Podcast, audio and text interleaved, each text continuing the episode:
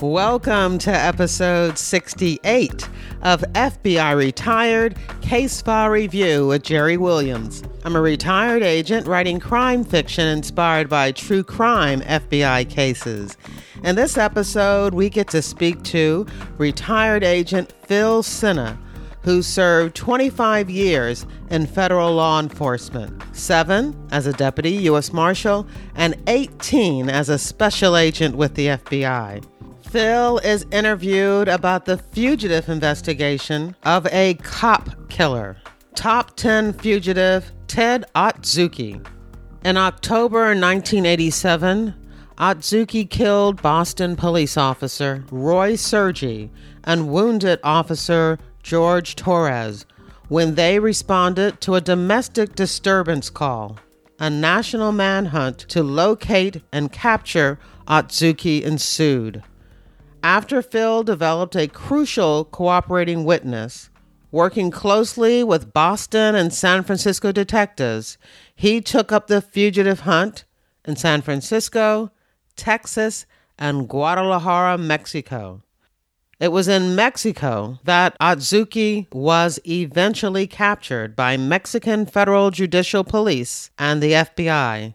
In addition to working fugitive cases, during his bureau career, Phil Sena gained extensive experience in the investigation of violent crime and terrorism and served as a supervisory special agent of the bank robbery kidnap squad, the fugitive task force, and the violent gang task force, as well as crisis management coordinator and SWAT team coordinator in the FBI Tactical Operations Center for the San Francisco Division.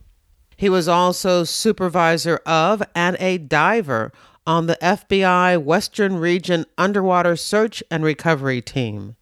Phil Sena is certified as a police instructor, firearms instructor, defensive tactics instructor, SWAT instructor, police fitness instructor, and tactical instructor.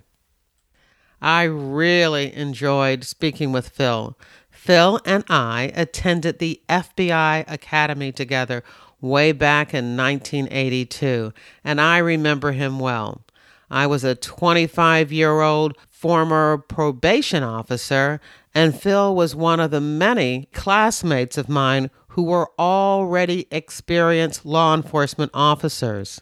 During my time at the academy, not only did I learn from the instructors, but I also learned from watching Phil and how he handled situations at the FBI Academy.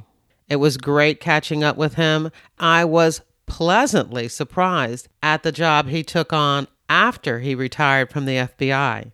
You'll have to stay tuned to hear more about that. I want to dedicate this episode to the family of police officer Roy Sergi and to all law enforcement officers killed in the line of duty. Phil and I experienced the horror of having someone we know shot down. Our classmate, Jerry Dove, was killed in the line of duty on April 11, 1986, in the Miami shootout. I attended Jerry Dove's funeral and too many others since.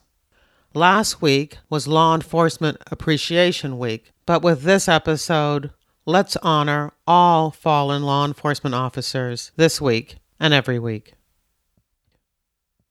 If you're listening to this episode the week that it comes out, I want to remind you that the new FBI series, Inside the FBI, by the producer of the Law and Order franchise, will be airing their two episode finale next Thursday, June 1st at 10 o'clock Eastern Time. In my last newsletter, I indicated that I wasn't sure about the show. I thought the first episode was a little over the top.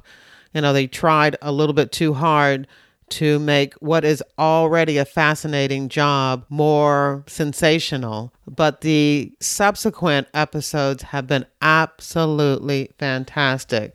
There's one part of that show that really had me missing my time with the FBI. I'll tell you all about it in the June newsletter. My FBI Retired Case File Review newsletter is all about the FBI in books, TV, and movies. I put it out once a month. If you're interested in signing up for my newsletter, all you need to do is go to jerrywilliams.com and sign up when you see the pop up. In the June issue, I'll also give you information about the new feature film about the Unabomber that was recently announced. And the last thing I want to mention, of course, is my FBI crime thriller, Pay to Play. It's still doing well on Amazon.com, and I just want to remind you that when you pick up a copy of Pay to Play for yourself or as a gift for someone you know loves crime fiction, you're supporting the show and me by helping to defray the cost for me to continue to produce ad free content on a weekly basis. Plus, as you can tell from the great reviews, Pay to Play is a great read. So keep the reviews as well as the tweets, posts, and emails coming. Thank you. Here's the show. I am excited to introduce our guest, Phil Sena. Hi, Phil. How you doing, Jerry? I'm doing great. Um, I have already told everyone that we attended the FBI Academy together so many years ago. And uh, this is the first time uh, we've really chatted since then. So I am really excited to, to hear what you've been doing. Well, what we're going to talk about is uh, a top 10 fugitive case out of Boston, Ted Jeffrey Otsuki, who shot two Boston police officers, and subsequently one of those officers expired. Became a, uh, a high priority case in Boston, and the linkages here to San Francisco put me involved in the case as a result of my work as a, uh, a bomb scene investigator. The Boston folks had come up with some information uh, tying the shooter to San Francisco, which in turn created some links to a fellow in Minneapolis. There in Minneapolis, one of the FBI agents interviewed that particular ex-con who gave them some information about a storage unit in San Francisco. San Francisco Police Asian Gang Task Force, uh, Inspector Sergeant Dan Foley to be specific, got a search warrant for that storage unit. The expectation was that they would find uh, instrumentality of the uh, criminal activity in Boston in that storage unit. And what they discovered in that storage unit were a couple of uh, remote control bombs, uh, devices that were built by the Boston shooter, Otsuki, and placed into this storage unit with the intention of using them to kidnap a uh, bank president or bank officer, handcuff the uh, the bomb briefcase to his wrist, and then convince him to uh, give Otsuki access to the bank. Wow, all in that storage shed. Why don't you take us to the very beginning? Take us to to Boston. Uh, I know you were in San Francisco, but could you tell us a little bit more about these police officers okay. that were were shot and, and how that all happened? Well, what happened in Boston was we had uh, in the Back Bay section of Boston, we had an apartment building. Uh, there was a domestic dispute in the apartment building, and when the uh, responding officers got to the apartment building, they rang the doorbell of the complainant and got no response. So, like uh, officers do most places, they pushed the buttons for every other unit at trying to get entry through the uh, electronically controlled front door. And one of the buttons they pushed was uh, for Ted Otsuki's apartment. Ted looked out the window, uh, we suppose, and saw the police officers, suspected they were coming for him because he was there doing criminal activity and because he was there and armed, he was also a parole violator he jumped out the back window. When he jumped out the back window, he ended up in a fenced in area. And two police officers were at the front door two police officers came around the back side of the building. The uh, the officers on the back side of the building spotted Otsuki and told him to come on over the fence. Uh, he did. He climbed up on over the fence, and they put him up against the fence and went to pat him down. And at that point, uh, he opened fire with a nine millimeter handgun that he had in a, a shoulder holster. He chased those two officers down the alley, firing at them, and hit one of them uh, uh, during the course of that shooting. And that was uh, Jorge Torres, uh, who was shot during that confrontation. The two police officers in the front, hearing the gunshots, came running around the building. Uh, by this time, Otsuki had also come around the side of the building and was standing in a doorway, a recessed doorway. So as the officers in the front ran around the block and ran by Otsuki, he popped out and opened fire on him. And that's when he shot Roy Sergi. Uh, Roy Sergi uh, expired several weeks later in the hospital. The manhunt was on. They had a pretty good description uh, of the shooter, and uh, the uh, Boston Police Department assigned three experienced homicide detectives to the case Jack Carroll, uh, Jimmy Fong, and Jimmy Powers, the two Jimmys. FBI Boston was brought in on it with the expectation that this guy had fled fled the Boston area. So uh, Boston opened up a uh, unlawful flight on an unsub actually, and began working on it along with Boston PD. So we had uh, Jay Fallon from uh, Boston FBI, Jimmy Powers, Jimmy Fong, and Jack Carroll doing everything they can to figure out who this fellow is. Uh, the investigations there uh, turned up some links to San Francisco and uh, uh, under an alias and utilizing that alias since he was Asian, they went directly to the Asian Gang Task Force in San Francisco PD. These guys had been around for quite some time, and they had a pretty good uh, handle on the community in San Francisco, the gangster community. So uh, they were running. When everybody was running hard with this, uh, we had a police officer in critical condition, another one in serious condition, and uh, a shooter on the loose.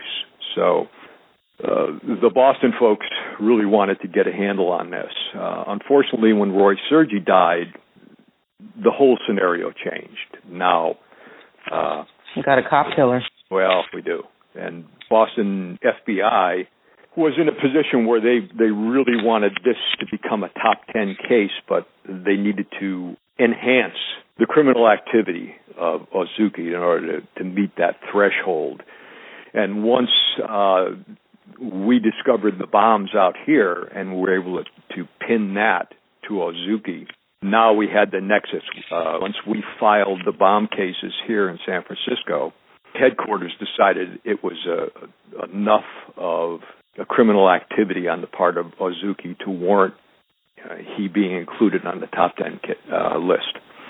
Well, let me stop you there for just a second because I think this is a good time to tell everyone about your background because this is right in your area of expertise because before you became an FBI agent, you were a deputy U.S. Marshal, so you know all about fugitives. So could you just, uh, real briefly, just tell us a little bit more about when you joined the FBI why you joined the FBI, and then we'll get right back into uh, your part of the top 10 fugitive case.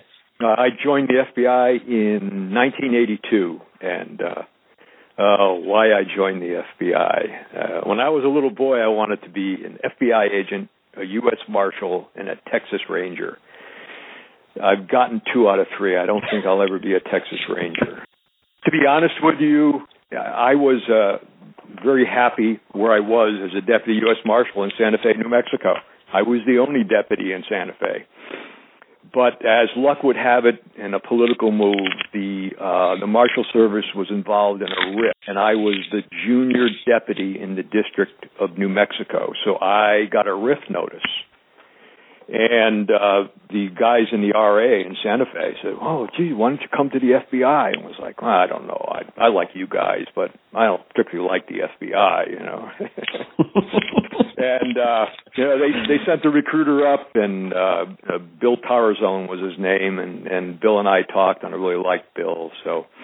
Uh, the FBI was one of several agencies that I applied to uh, as a result of the RIF, and as luck would have it, the FBI hired me first and I good, don't regret good it. for us. Yeah, yeah I don't us. regret it. I, it was the best move I ever made. But uh, at the time, I was very hesitant. Uh, I come from a family of cops, and they didn't mind me being uh, a deputy U.S. Marshal, but they really had a hard time with me joining the FBI.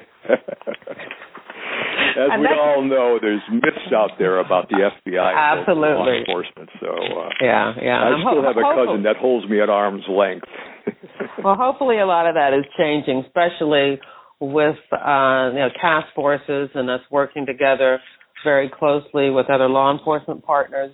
I'm, I'm hoping that that's changing in real life, and we'll still have to work on what's happening in books and TV and movies. But, yeah, for uh, sure. I found it in the task forces that I worked on and that I managed that we we definitely uh, found common ground and worked well together. So uh, I think that's the wave of the future. All right. So for this this particular case, um, this top ten Otsuki case, uh, was that part of a fugitive task force? No, it okay. wasn't. Uh, it, and actually, uh, as you mentioned, my my background doing fugitive work not only in uh, in the U.S. Marshals but also in the bureau, uh, both in Minneapolis division and I was on the fugitive squad in San Francisco before going over to the uh, counterterrorism bomb squad. Put me in a uh, a comfortable position to deal with this since the agent that was assigned the 88, the, the fugitive case, simply couldn't work on it. Uh, he was up to his ears in a, in a major political uh, explosion uh, at the Presidio Army base having to do with um, a pedophile ring. Oh. And it was a front page every day, and he simply couldn't devote any time to the 88, to the fugitive case. So it was decided that I would handle the, not only the bomb cases but the fugitive leads, and and that's how I ended up so heavily immersed in this. Uh, the information that led to Brownsville, Texas, and to the uh, identification of Otsuki as the shooter, also ultimately led to a uh, an associate of Otsuki's in San Francisco. And uh, we went and we talked with this associate, myself and uh, Dan Foley, uh, Sergeant Foley, and Clyde Foreman, who was the original fugitive case manager. So we talked with this fellow one day. Uh, his name was Jim Burkhart, and it was pretty obvious that, that Jim was extremely reluctant to speak with us. His entire adult life was spent uh, in custody. And uh, he and Otsuki became friends, serving time together in Leavenworth. So he was not particularly receptive to any law enforcement overtures. But uh, Dan and I felt that that there was something there, and we just kept at him. We slowly started to uh, to get him interested in changing his life. We interviewed him every day for a two week period. Some days went as long as 18 hours. Trying to craft a situation where he would feel comfortable enough to enter into an immunity agreement where we would absolve him of his criminal past if he would uh, give us what we needed on Otsuki. Initially, we were looking just simply for information to find Otsuki but as it turned out, uh, as we moved forward with this uh, crafting this immunity agreement with the U.S. Attorney's Office, trying to convince this fellow that first he had to tell us what to give him immunity for, and he also had to proffer how he could help us, what information he had that could bring closure to this investigation. Was he in custody for something else when not you were yet, doing? Not yet. okay, so he, he, was, he was talking he was on to the you street. Every, so he was talking to you every day while he was on the street. He could have exactly. you guys to go pound sand. He could have, but you have to remember this guy had been incarcerated for so long, and he also knew something that we didn't know: uh, what criminal activity he'd been involved in with Ted.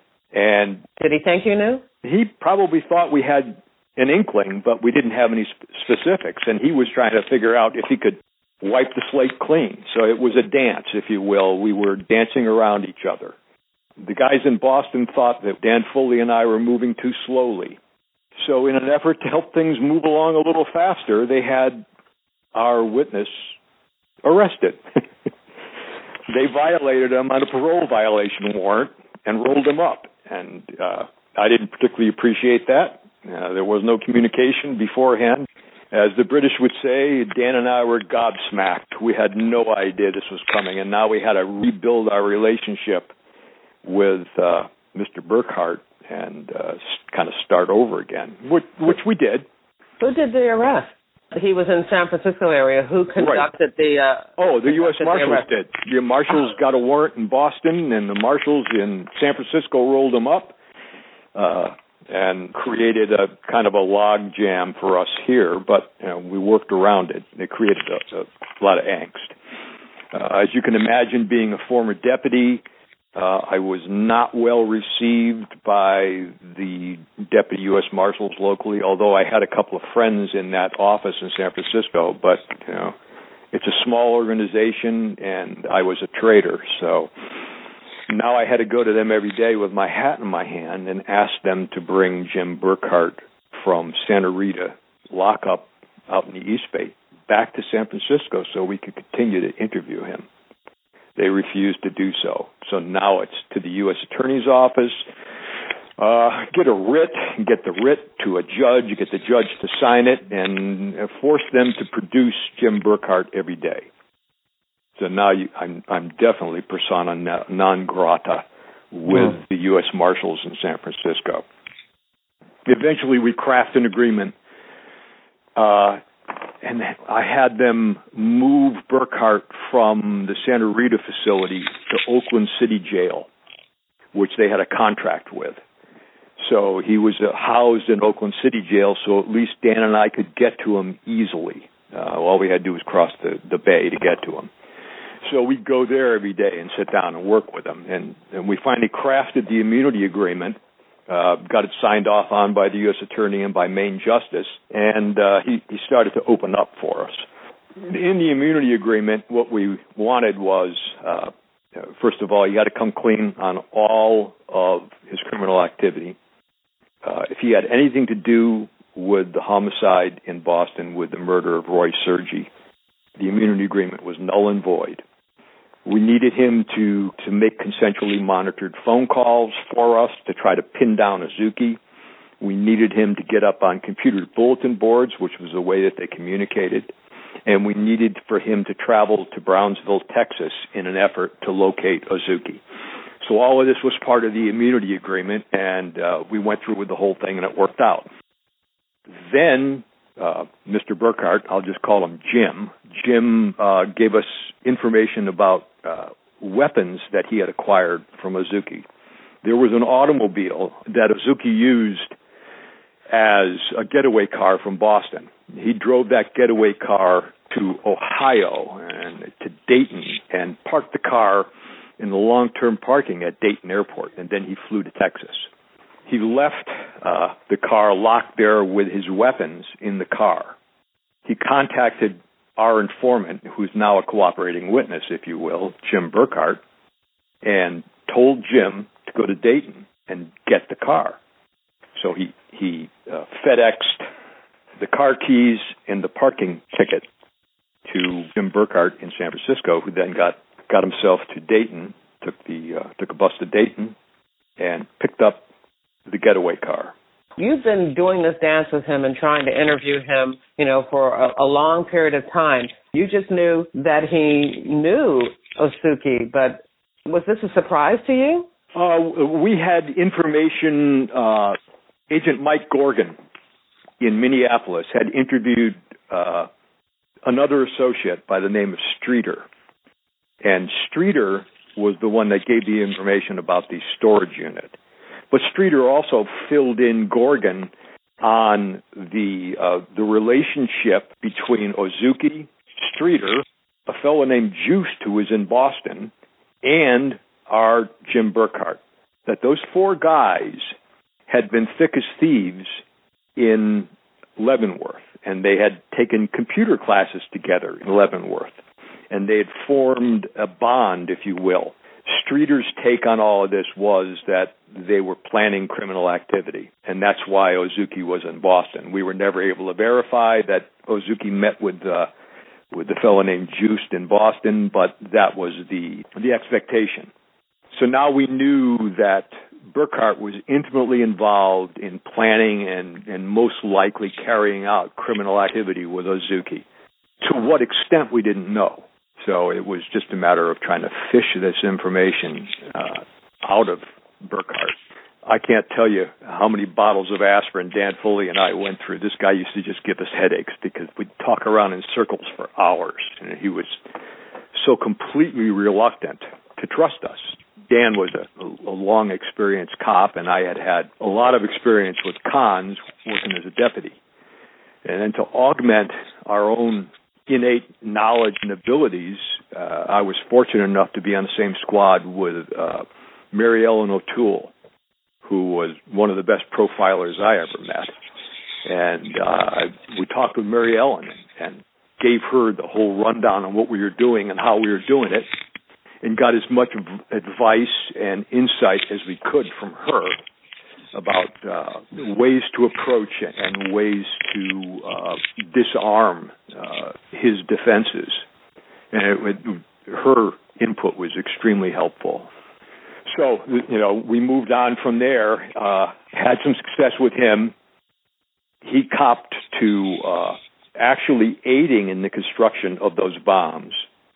And he also copped to an unsolved bank robbery here in San Mateo County that he'd done with uh, Ted Otsuki.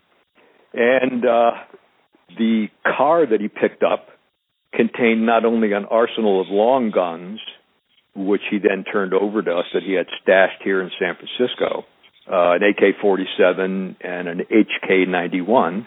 But then he drops on us that the murder weapon was also in the car. Whoa. And what did you do to the murder weapon? He said, Well, I was told to destroy it. And I, well, did you? Well, no, I couldn't. What did you do with it?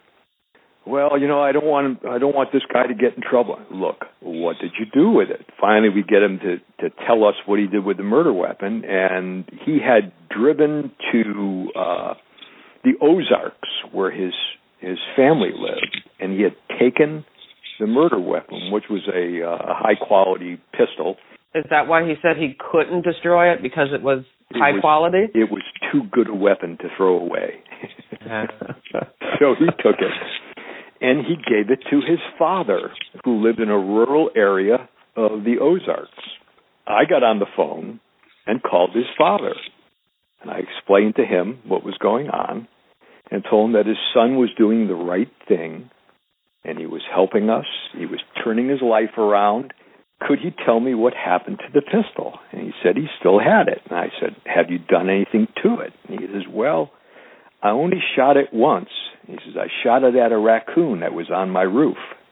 I said, Have you done anything else to it? Have you cleaned it? Have you oiled it? He goes, Nope, it's just the way I got it. I said, We're going to send somebody there to to come and pick up that weapon. so we sent an agent from uh, Missouri and a, a, a, who was uh, taken into the area by a, a Missouri state trooper, and they recovered the murder weapon.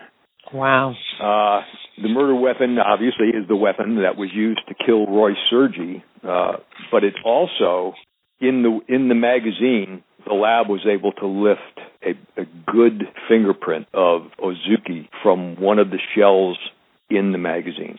So now we have the murder weapon. We have it tied to Otsuki from a witness, a cooperating witness, who's going to be impeached like crazy. But we have Otsuki's fingerprint on one of the bullets, and that's good. So we're moving ahead here. Now we've got to try to figure out where Otsuki is. We're tying together a case, but now we need the shooter. Can you give me a time frame? Where are we as far as when the actual shootings in Boston occurred? How how long have you been working on this? Oh now? boy, the shootings in Boston, if I remember correctly, uh, occurred in November. I'd have to look. Uh, you know, I don't have that date off the top of my head. I think it was November. We're into uh, probably March at this point. Okay, the shooting took place October second. I know that once something becomes, you know, a top 10 fugitive case, then the pressure's on. You know, people want to be able to solve those type of cases quickly. That's why there is a top 10 program. Right. So, right. So, um, yeah, there's no question about that. But from my perspective, while I I wanted to get the um, the fugitive, there's no question about that. We also knew that that we had a treasure trove here and we were we were going to be able to put together things that would be absolutely important for the prosecution. Because we want to convict this guy. And you know we want him to go away forever. You know once we had the murder weapon and we're able to tie that to Otsuki and now we had some you know critical things that were going on here. We had to figure out how to uh maximize the credibility of this guy Burkhart, who, for all intents and purposes, should have spent his entire life in prison. you know, but we gave him a walk, and that doesn't add to his credibility. So, uh, you know, you don't know what the uh, what the defense is going to throw at you in in an effort to impeach the one good witness that you have. So, you know, we had to be really, really careful about what we were doing did you have plans what you could do to to rehabilitate your uh, witness you know to make him more palatable? There was very little you could do to rehabilitate this guy. He, literally had spent his entire adult life in and out of prison. Mm. i don't think he'd ever held a job that wasn't questionable to be honest with you. Um and he so you have just, a witness that is not in in the eyes of of most people would be deemed untrustworthy. Absolutely right. Absolutely. Yeah. So you, you got so an the, you know, yeah. So the the fingerprint on the shell casing in the murder weapon was critical. And if Jim Burkhart never gave us anything else, just us having that uh, was huge because now we had this link to Otsuki that certainly the defense is going to go after it. But it's it's the kind of hard evidence that that juries like. Uh, you know, you can craft any kind of excuse you want for his fingerprint being on that on that shell casing, uh, and uh, ultimately the uh, the defense did try to indicate that it wasn't Otsuki, it was kind of a crazy uh, scenario they came up with that that it was actually Burkhart that uh, had done all these criminal acts, and that Burkhart had driven across the country, and that Burkhart had done this, and initially on the way to Boston, and the uh, the car that we recovered that had been uh, Otsuki's car, uh, you know, while we were inspecting it and, and looking it over, uh, Dan and I spotted a uh, an oil change sticker, and it was for an oil changer somewhere in the Midwest, like St. Louis. It was like, really? And we looked at the dates of the oil change, and the oil change was done on the trip from San Francisco to Boston that Otsuki had made. He had stopped. He was such an anal guy. He had stopped and had his oil changed. so we contacted the oil changer, and the guy who wrote the the work order remembered this Japanese guy because they didn't have very many Japanese customers. So we were able, you know, through the oil changer sticker, to at least place Otsuki at the wheel on the trip out to Boston, while the defense was maintaining that it was actually Jim Burkhart that drove the car to Boston and did all the bad things in Boston. I was like, really? Okay. Mm-hmm. So you know, we shot some holes in, into their theory there, and ultimately the the jury didn't buy any of this. The activities of Otsuki were enough to uh, to gain the conviction, and once we had the uh, the murder weapon with his fingerprint on it, and that that turned out to be the pivotal piece of of information. That murder weapon was linked irrefutably to Otsuki. So while you're dealing with uh, Jim Burkhart and you're finding this information, how much of it are you sharing with him? Does he know that you found this fingerprint? Does he know that you've been able to verify uh, Otsuki's trip to Boston because of the oil change. How much of that do you tell your cooperating informant, and how much of that do you keep to yourself? Because you're still trying to convince him to, to do more and to give you more and to continue to work with you. Uh, he was privy to some of that, not all of it, and we, we weren't really concerned about his cooperation because the immunity agreement stated the terms of his cooperation, things that he still had to do. And if he failed to do any of them, the entire agreement was null and void. So he had to make consensually monitored calls. He had to go to Brownsville with us. Uh, you know, there were some, you know, really wild uh, potential uh, operations that were crafted in the imaginations of some of the investigators involved with the case. But ultimately, we had Jim Burkhart, and Dan Foley and I had convinced Jim Burkhart that we were going to run Burkhart into the father, to Otsuki's father. Otsuki's father was the link. Un- unlike what the FBI store or FBI files said about, you know, some re- relatives, it wasn't relatives. It was it was uh, Otsuki's father, uh, who was a well-respected farmer in the Brownsville area a, a man of, of substance in the community. But he was also providing uh, linkage between his criminal son and the criminal co-conspirators. We were aware of that from Burkhart. Burkhart felt confident that he could get the old man to provide some sort of uh, a communication with Otsuki. Now, Otsuki and Burkhart had had many conversations about you know, things that, that they would do in the future. Obviously, they were in, involved in criminal acts together. Otsuki had told Burkhart in the past that he would go to Mexico, and if, if you need to get in touch with me, you know, you can get in touch with me through my dad. So this uh, method of communication was already primed. Now I have a problem. I have a, a cooperating witness with a use immunity agreement who will travel with me to Brownsville, Texas. Unfortunately, he's locked up. That's right. uh, I, I can't unlock him. Uh, you know, the, the Marshal Service can't decide to, you know, undo any of this. So now we have to figure out how we're going to do this. So I, eventually, I have to go to the uh, U.S. Parole Commission, and the parole commissioner for uh, Northern California was uh, a woman by the name of uh, Sandra Brown Armstrong.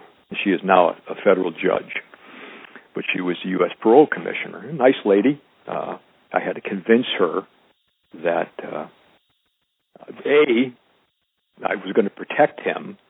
B I wasn't going to let him associate with any criminals, and C that we weren't going to involve him or us in criminal activity. We were able to convince her of that, and she signed off uh, on an order releasing Jim Burkhart to my custody and allowing me to take him to Texas. So now we have to craft this operation. We're going to go to Texas. We're going to take Burkhart there, and we're going to run him into the dad. So, uh, you know, we provided uh, all the resources from San Francisco division to accomplish that. And then uh, a fellow named Tom Bush, uh, who was at headquarters in the fugitive unit, provided the uh, the national resources. Uh, we went down there with three SOG teams, two fixed wing aircraft, uh, a dozen agents from San Francisco, uh, tech, radio techs, transmitters, repeaters, and we set up a command post on South Padre Island. I do want to just say for everyone that SOG is uh, the surveillance team. Right. We had three of those uh, from various divisions, a dozen agents from San Francisco because we needed a babysitter for Jim Burkhart, and we also needed, you know, miscellaneous activities uh, at a command post. Plus, we had the uh, the inspectors, uh, the detectives from Boston PD, and the agent from Boston, uh, Jay Fallon. This is what having somebody designated as a top 10 fugitive will get you resources and manpower. Yes, ma'am. Uh, not only that, uh, cooperation of the local division uh, was critical, and they were very, very good. A guy named Bob Nixon down at Brownsville RA, you know, moved heaven and earth for us, providing us resources. Uh, meetings in Mexico with the police officials in Mexico. We had traveled down there uh, to Brownsville to set this whole thing up prior to, to moving the entire operation down there. So we identified where we were going to do things, how we were going to do things, what the impediments would be, how we could overcome uh, those problems, uh, just things that we needed to, to accomplish. And we also needed to be able to put all these people somewhere where they wouldn't raise suspicion. So we, we went to South Padre Island because it's very close to Brownsville, but it's a tourist mecca. So bringing in a bunch of folks that didn't belong wouldn't be noticed because nobody belongs on South Padre Island. They're all from somewhere else. So we set up our command post there in a high rise that overlooked the ocean. It was tough duty. Uh, but we needed to get some some height for the repeaters because we were going to be operating in Mexico. We had uh, the ability to take our aircraft and our special operations groups into Mexico. Uh, Mexican authorities were very cooperative.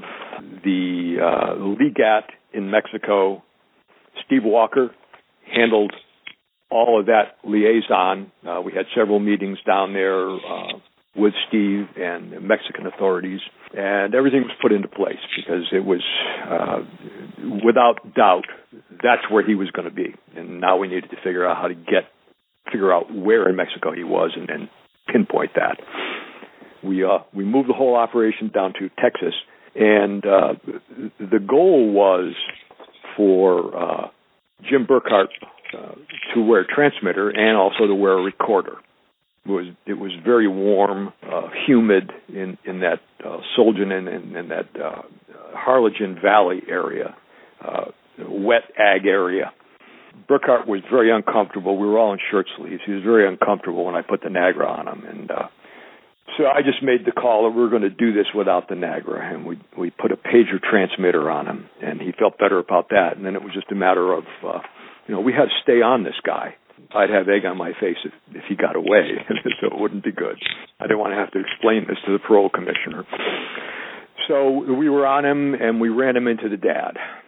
As you're listening, so so he doesn't have the Nagra, so it's not actually being recorded. Well, but, we're recording off the transmitter. Okay, that's what I was going to ask you. Yeah. Were, you re- were you recording or were you mm-hmm. taking notes?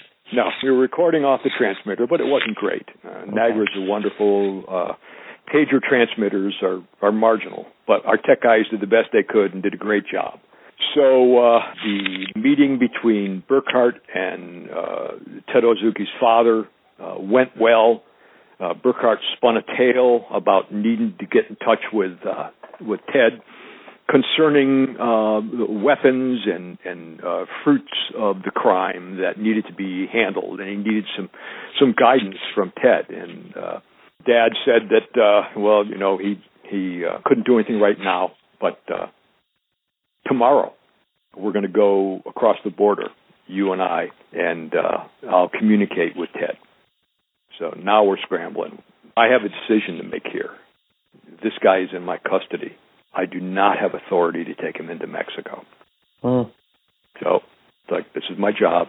I got a wife, but I don't have any kids yet, so I have a pet rock. Not a problem. okay, so we're going into Mexico. So we briefed up the teams. Uh, Mexican authorities say we cannot be armed. Uh, to my knowledge, uh, I, I can't say that anybody was armed, but I suspect that they were when they went into Mexico because they were probably more in danger from the Matamoros police than they were from any fugitive. So we sent our teams in covering the movement, Otsuki, father, and uh, our informant, uh, Jim Burkhart. They went in and they, they sat at a restaurant, they had something to eat, and then they went to a public telephone entity where Mexicans go in and the number that they're seeking to call is dialed by an operator and then they in turn can speak on the telephone and you pay at the booth. The the dad went in and performed that function and called a number and Ted Otsuki, the fugitive, came on the line. The the father spoke with him and gave the phone to our informant, who then spoke with him and asked the questions that he needed asked and uh, got the information that he needed and, and kept the uh, the scenario going. Uh, everything went fine. When the conversation was done, the, the father and our informant drove back into Texas. Uh, we recovered the informant. Uh, meanwhile, the uh, Mexican Federal Judicial Police, MFJP, went to the telephone exchange and got the, the telephone number that was called. It was in Guadalajara. Uh, they immediately had their assets in Guadalajara go to the location of that telephone number.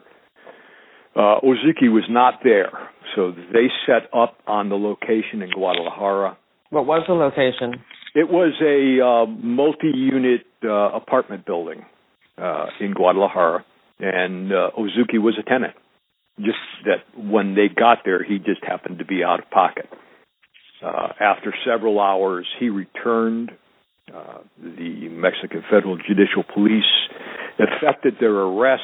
During the course of the arrest, uh, Ted Otsuki attempted to uh, to fire upon them with a Colt 45 semi-automatic handgun that he had tucked in his waistband. The uh, the officers effected their arrest and notified us that they had him in custody and notified Steve Walker, uh, the legat who was involved in this case. And uh, then it was just a matter of us having to have some patience because the announcement was not going to be made until the, the commandant was available to make the uh, official announcement. So we couldn't make any announcement in the United States until after uh, the Mexican authorities made their announcement. So that took about 36 hours. And it was all said and done. The uh, uh, Mexican authorities made their announcement. Uh, FBI in Boston, Boston PD, in a joint scenario, made their announcement. Jim Ahern was the SAC at that time in Boston. Everybody got their their microphone and FaceTime, and uh, they were pretty pleased. And now the uh, the after action began. Now we had to clean all this up and start putting it together for prosecution. And and now you also need to to get uh, Otsuki from Mexico uh, back to the United States. Is, how does that happen? Is is that something because the warrant is actually an American warrant that's a lot easier? If my memory serves me correctly, the Mexican authorities deported him because he was illegally in Mexico. Okay. And while he was being deported, he was accompanied by uh, FBI. Okay. So FBI accompanied him from Mexico to Los Angeles. Uh, they, it, it was essentially he was persona non grata in Mexico. That made it very simple. Uh, it was clean. We didn't need any uh, court hearings. We didn't need uh, any writs. We didn't need uh, to get involved in any of the judicial process. They simply kicked him out of the country because he was not authorized to be in Mexico. And FBI LA was kind enough to be his escort. Actually, the Legat and uh, Jay Fallon brought him into LA, and then we took him from there. But uh, yeah, everybody was quite happy to provide transportation. Uh, and actually, uh, Ted Otsuki was quite happy to be back in the United States. I, I guess he was tired of his vacation in Mexico. Oh, especially the last few days. I'm I'm sure that might have been no doubt kind of kind of tough in a Mexican jail. So now is your part, other than of course the the the trial and all of that, but as far as the investigation, is your part done at that time? Well, we're just pulling together all the details and making sure all of uh, our paperwork is in line since we've got so much evidence out here and it, uh, or, or, have acquired so much evidence. Uh, all the chain of custodies, all the all the documents, all the paperwork has to get put together in a way that the Suffolk County, uh, Massachusetts prosecutor can now run with this case. Normally, the fugitive investigators are, unless there's been a a spontaneous admission after the arrest, fugitive investigators are pretty much out of the action. But since we had acquired uh, so much in the way of evidence out here, or through our efforts, we stayed on board right up through the guilty verdict. So we were involved with the case prep in Boston with the, DA and sat with the DA during the uh, the trial and testified. Uh, we all had to testify because we were all part of the acquisition of evidence and the chain of custody. So, what was the result of that trial? Otsuki was found guilty and sentenced to life in prison, from which he's already tried to escape once. At the end of the trial, for me, the most gratifying thing was to have Roy Sergi's family come to me and, and thank me and, and thank my partner Dan Foley for what we had done to not only capture or help capture Ted but help convict him. Uh, you don't kill cops. That's uh, just unacceptable. I'm third generation in law enforcement. My family now has a fourth generation in law enforcement.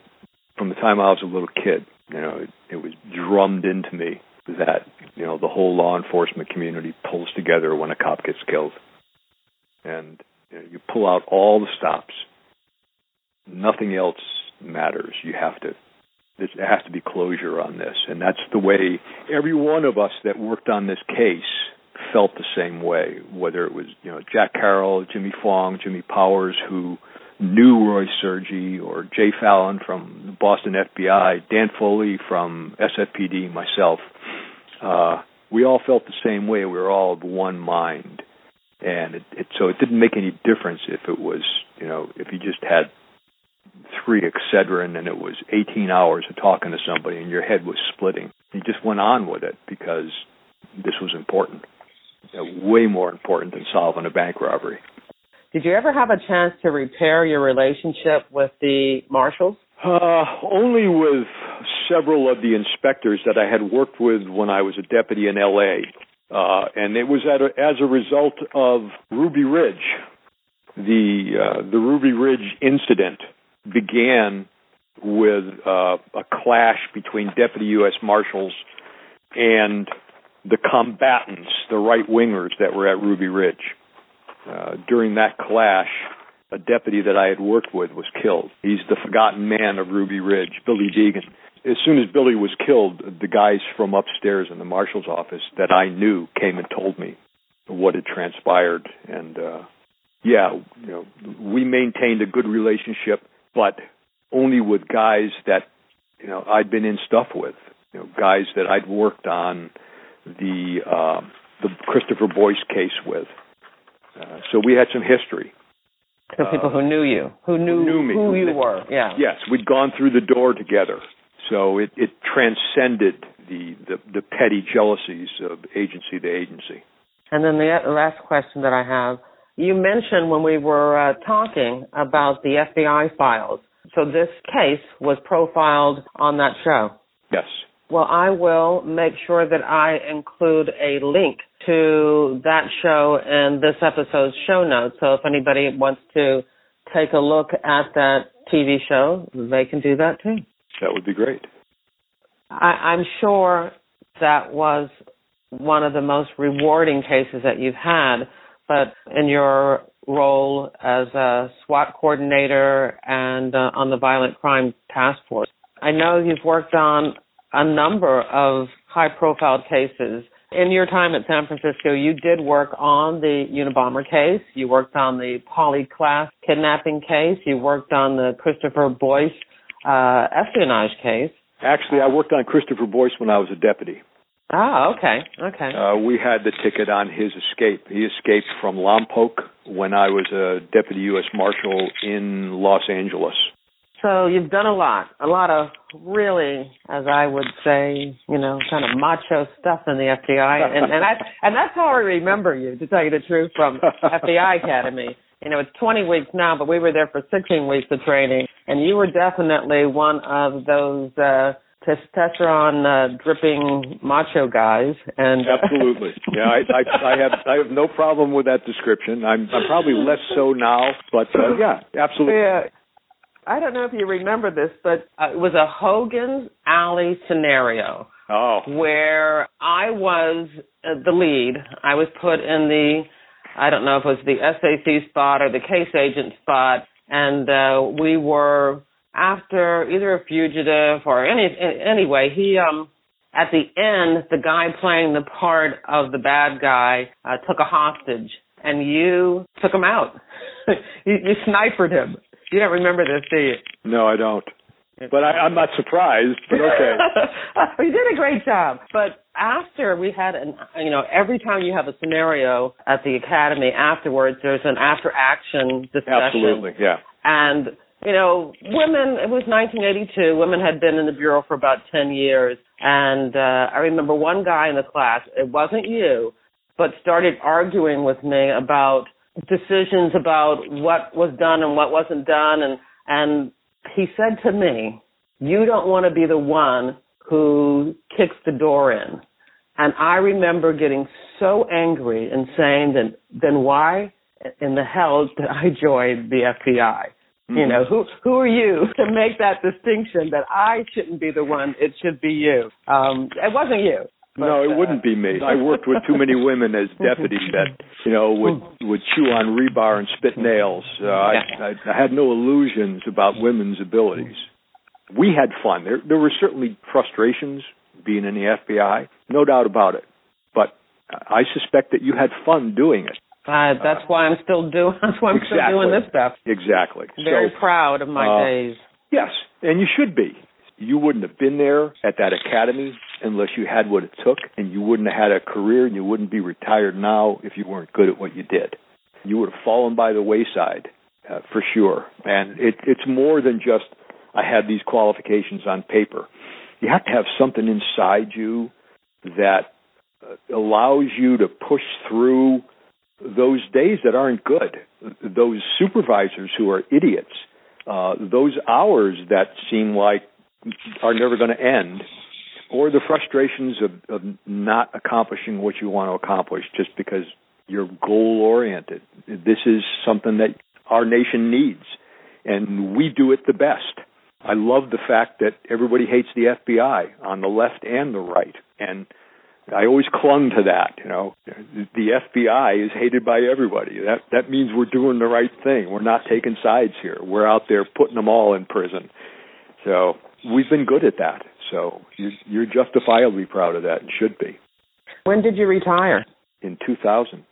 What did you do after that? Well, I got a PI license because I would be able to uh, do as much work as I wanted to, and that would fit in well with being Mr. Mom. I, I've been doing PI work and security work uh, when and where I want. A lot of it contract work for PI companies, most of them FBI agents. We had a group that did quite a bit of post 9/11 uh, security reviews for government and quasi-government entities because there was so much requirement for top to bottom security reviews and plans, and nobody had in-house resources. So we did everything from little park districts to the port of Richmond, which is one of the largest seaports on the west coast. Uh, so you were saying you were doing this part-time investigative work yes. because you mentioned something about being Mr. Mom. And yes, I have ma'am. to tell you that when it comes to the label of Mr. Mom, you would have been the person that I would have voted least likely to wear that uh, that label. So tell you us know, more about that. It's funny. Uh, I got married late in life, so uh, and had kids late in life. So as I started to approach the ability to retire, I had kids that were in need of supervision after school. And this juggling back and forth and after school programs and things like that. And my wife has a career. She's a hospital executive. And and I had a career. And we were both interested in uh, in finding an alternative to after school programs. And also, uh, both of us grew up with a parent at home. So we began looking at those possibilities, and I, I looked at the finances of my retiring uh, at that point and her continuing to work because she couldn't retire. She's younger than I am. And frankly, she didn't want to retire. she had more she wanted to accomplish. So uh, the financials looked like they were doable. Uh, it might be a stretch. We might have to be a little more frugal, but it looked like it was doable and the kids would have the benefit of a stay-at-home parent, although it wouldn't be mom, it'd be dad. And then I had to figure out if I was up for that. And uh, to be honest with you, I felt that I was up for it. There were some folks that questioned that, but I, I love my kids, and I, I saw it as a unique opportunity to spend time with my kids that most dads will never have. And especially dads that uh, had been on the SWAT team and hunting down yeah. fugitives and you know working on kidnapping. So well, it's funny. Uh, early on in my retired Mr. Dad career, I was at a local kids playground with my kids, and there were a couple of boys there. Uh, playing about my kid's age and there was another dad there you know it's another another mr mom right and we're kind of looking at each other and we both had the look and you know so we finally communicated with each other. Uh, he was a retired police lieutenant who had retired to be Mr. Mr. Mom, and uh, you know I was a retired FBI supervisor who retired to be Mr. Mom. Well, it sounds like you had a fabulous FBI career, and then you had a fabulous Mr. Mom career. Oh, it was great. The only thing I missed about the FBI, besides being in the know, was the people every day you go into an office and you deal with high quality people, high character people. And that's the end of the interview. As always, back at jerrywilliams.com, you'll find photos of Phil, links to newspaper articles about this top 10 case, and a memorial service for fallen Boston police officer Roy Sergi. And there's also a link to that FBI Files TV show about this case, as well as frequently asked questions about the FBI Top 10 program. If you enjoyed the episode, I hope you share it with your friends, family, and associates. I make it easy for you. At the bottom of this episode's show notes, you'll find the social media share buttons. I have a great crime fiction recommendation for you this week. The book is Finnegan's Week by Joseph Wambaugh. Now, for those of you who don't know, Joseph Wambaugh is considered the father of the police procedural, which is what I like to read, what I like to watch, and what I like to write. Joseph Wambaugh has a famous saying that I follow as I write my novels. A good crime story is not about how cops work on cases, but how cases work on cops. In Finnegan's Week, Joseph Wambaugh introduces us to Finn Finnegan. He's a San Diego police detective and a wannabe actor heading straight for midlife meltdown. The case he's investigating is all about a routine truck theft that turns into a toxic chemical spill, setting off a bizarre chain reaction of death and murder on both sides of the Mexican border. There's a little bit of a love triangle when Finn is forced to team up with Nell Salter, a sexy female investigator as well as an equally attractive U.S. Navy investigator who wants to learn all that Finn can teach her. I love this book. I really recommend it. If you like crime fiction, if you like police procedurals, you'll really enjoy Finnegan's Week. And while you're at Amazon.com picking up a copy of Joe Wambaugh's book, I hope you also check out my FBI police procedural, Pay to Play. This episode was sponsored by FBIRetired.com, the only online directory made available to the general public featuring retired FBI agents and analysts interested in showcasing their skills to secure business opportunities. I want to thank you for listening, and I hope you come back again for another episode of FBI Retired Case File Review with Jerry Williams. Thank you.